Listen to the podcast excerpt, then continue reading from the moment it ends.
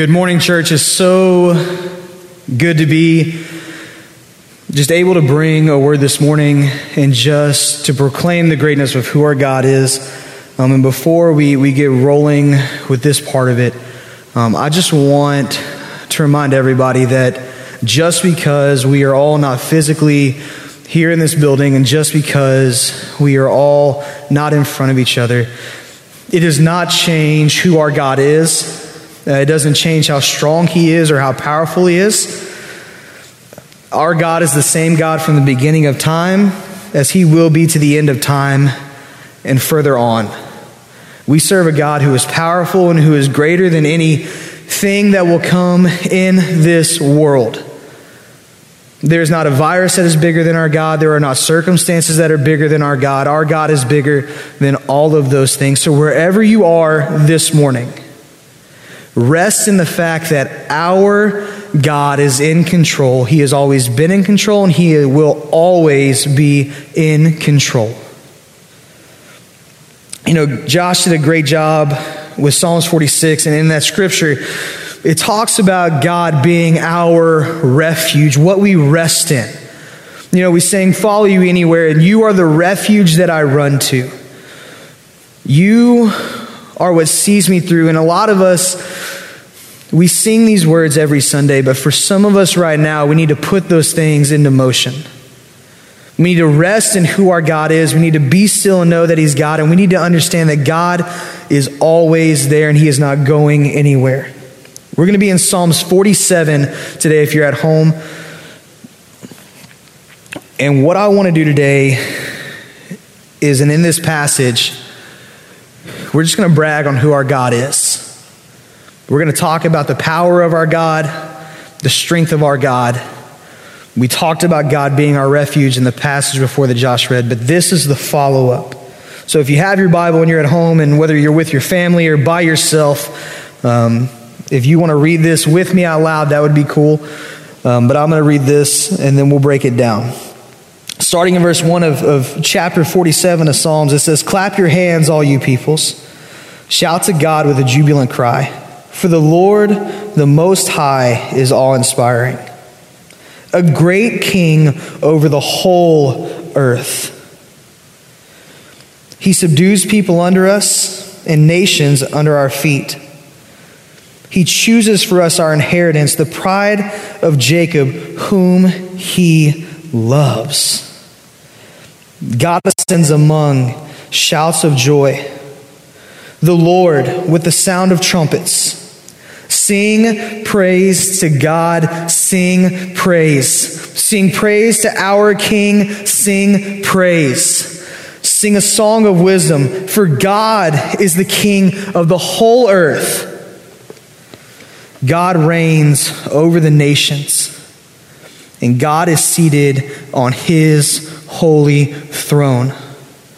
The nobles of the peoples have assembled with the people of the God of Abraham. For the leaders of the earth belong to God, and he is greatly exalted.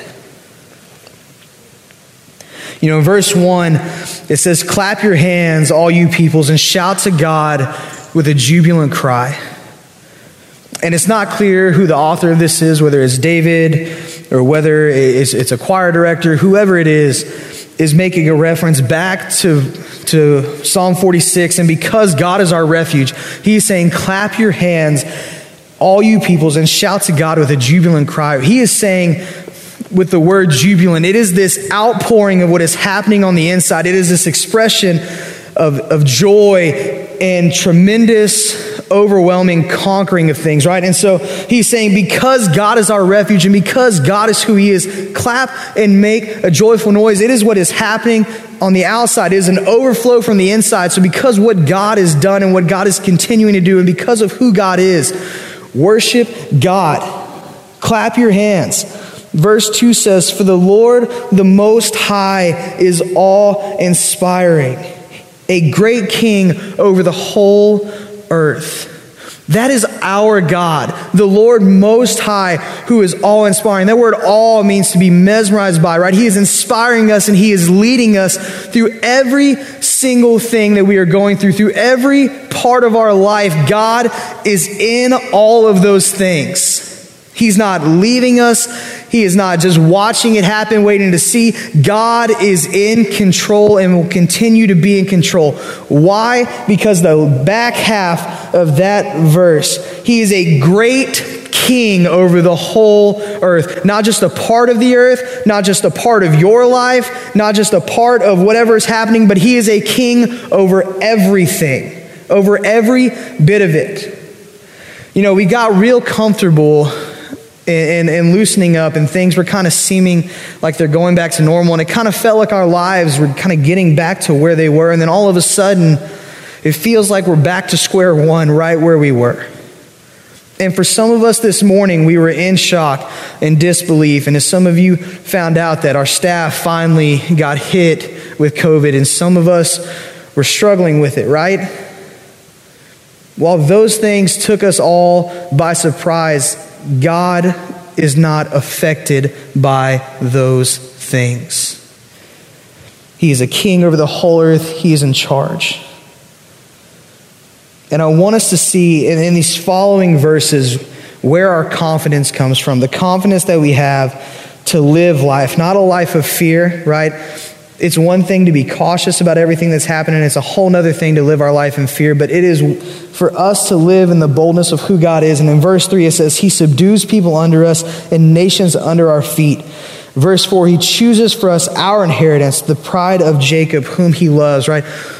This choir director is talking about Israel and that the inheritance from God, right? The promise that Jacob made. Israel is God's chosen people, but they were God's chosen people to bring salvation to the rest of this world, right? And so this inheritance that he's talking about is also the inheritance that we gain, right? Understand that when we accept Christ in the moment that God changes our life forever, right? The moment that he finds us, we then have the identity of son and daughter of God.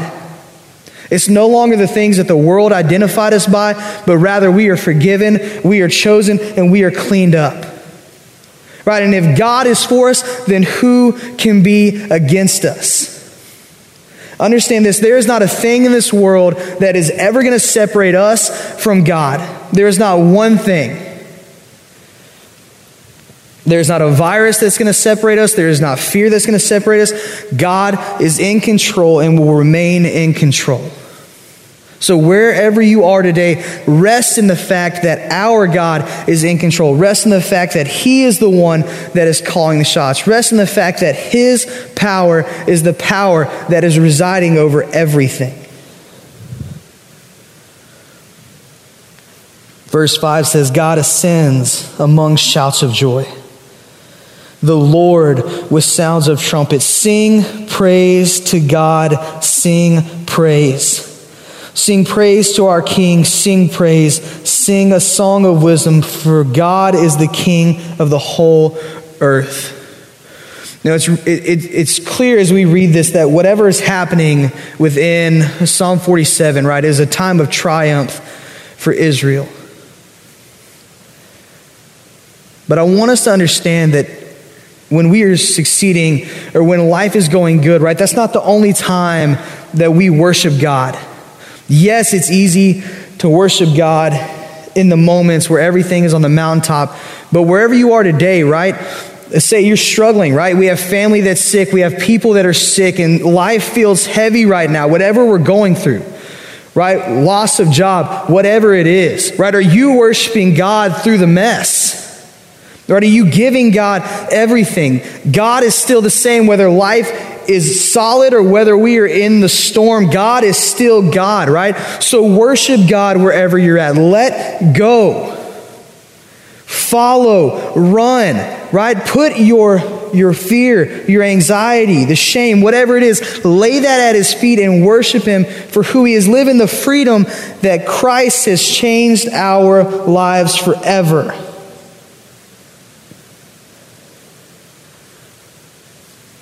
Verse 8 says, God reigns over the nations.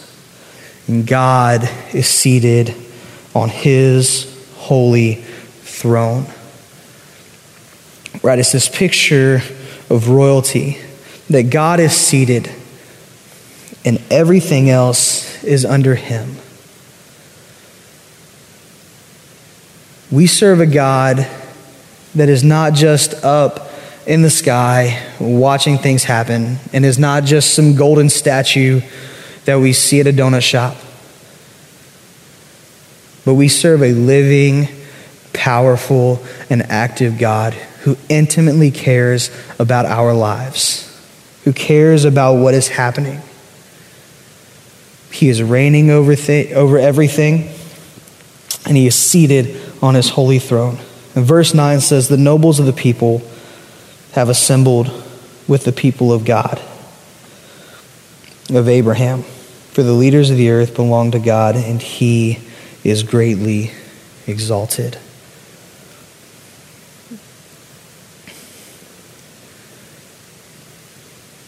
Our God, I know I said this at the beginning, but our God is bigger than anything that is taking place right now. What's happening today did not catch him by surprise. And the beautiful part is the church is not just restrained to this building. The church doesn't just happen when bodies sit in pews or chairs. The church is not in your Sunday school classroom. It's not in the fellowship hall or the 400 building, right? It's not when bodies are here, but the church is the people. It is broken, messed up, forgiven people saved by the grace of God. And our job as the church is to proclaim, do exactly what Psalm 47 is doing today. Proclaim the greatness of who our God is when it's easy and when it's hard. Right? And for some of you this morning, I understand it's hard to say, God, it's okay. For some of you, it's hard this morning. For some of you, have families and loved ones that are in hospitals this morning. For some of you, you don't have a job this morning. For some of you, you're wondering where the next paycheck is going to come from or are the lights going to be able to stay on. It's okay because God is in control. And there is one thing that I have found out in, in my short life so far, and it is this God provides for his faithful. It may not always be what we want, but it is always what we need. And whatever you're bringing, whatever heavy burden, whatever it is laying on you today, I'm going to challenge you this morning to give it to Him. Lay it all at His feet. We're going to have a time of worship. The band's about to come back up, and they're going to lead us in a song. But this is what I want this morning. I'm going to pray, and we're all going to pray together. But I want to challenge you, wherever you are, if you're able to do so, to take a knee with me. We're going to kneel and pray. Whether you're in your kitchen, your bedroom, your living room, if you're in your car, please don't do that. But we're going to take some time to pray. And I want you to pray for your family. I want you to pray that God would take whatever is heavy on you. And then here's the next thing I'm going to ask after we pray. We're going to sing Christ be magnified. And the whole premise of the song is for us to put our faith and trust in Him and that His that our life would glorify Him and that He would be glorified through everything we do. And I want to challenge you, whether you're with your family or you're alone, that after we're done praying, to stand exactly where you are with your family, by yourself, with your friends, and worship God how He's calling you to do so. If you want to raise your hands, raise your hands. If you want to stay on your knees, stay on your knees.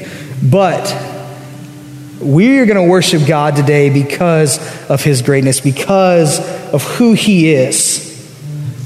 And though we may be spread apart, and though we may be in houses, God is still God, and he is still in control.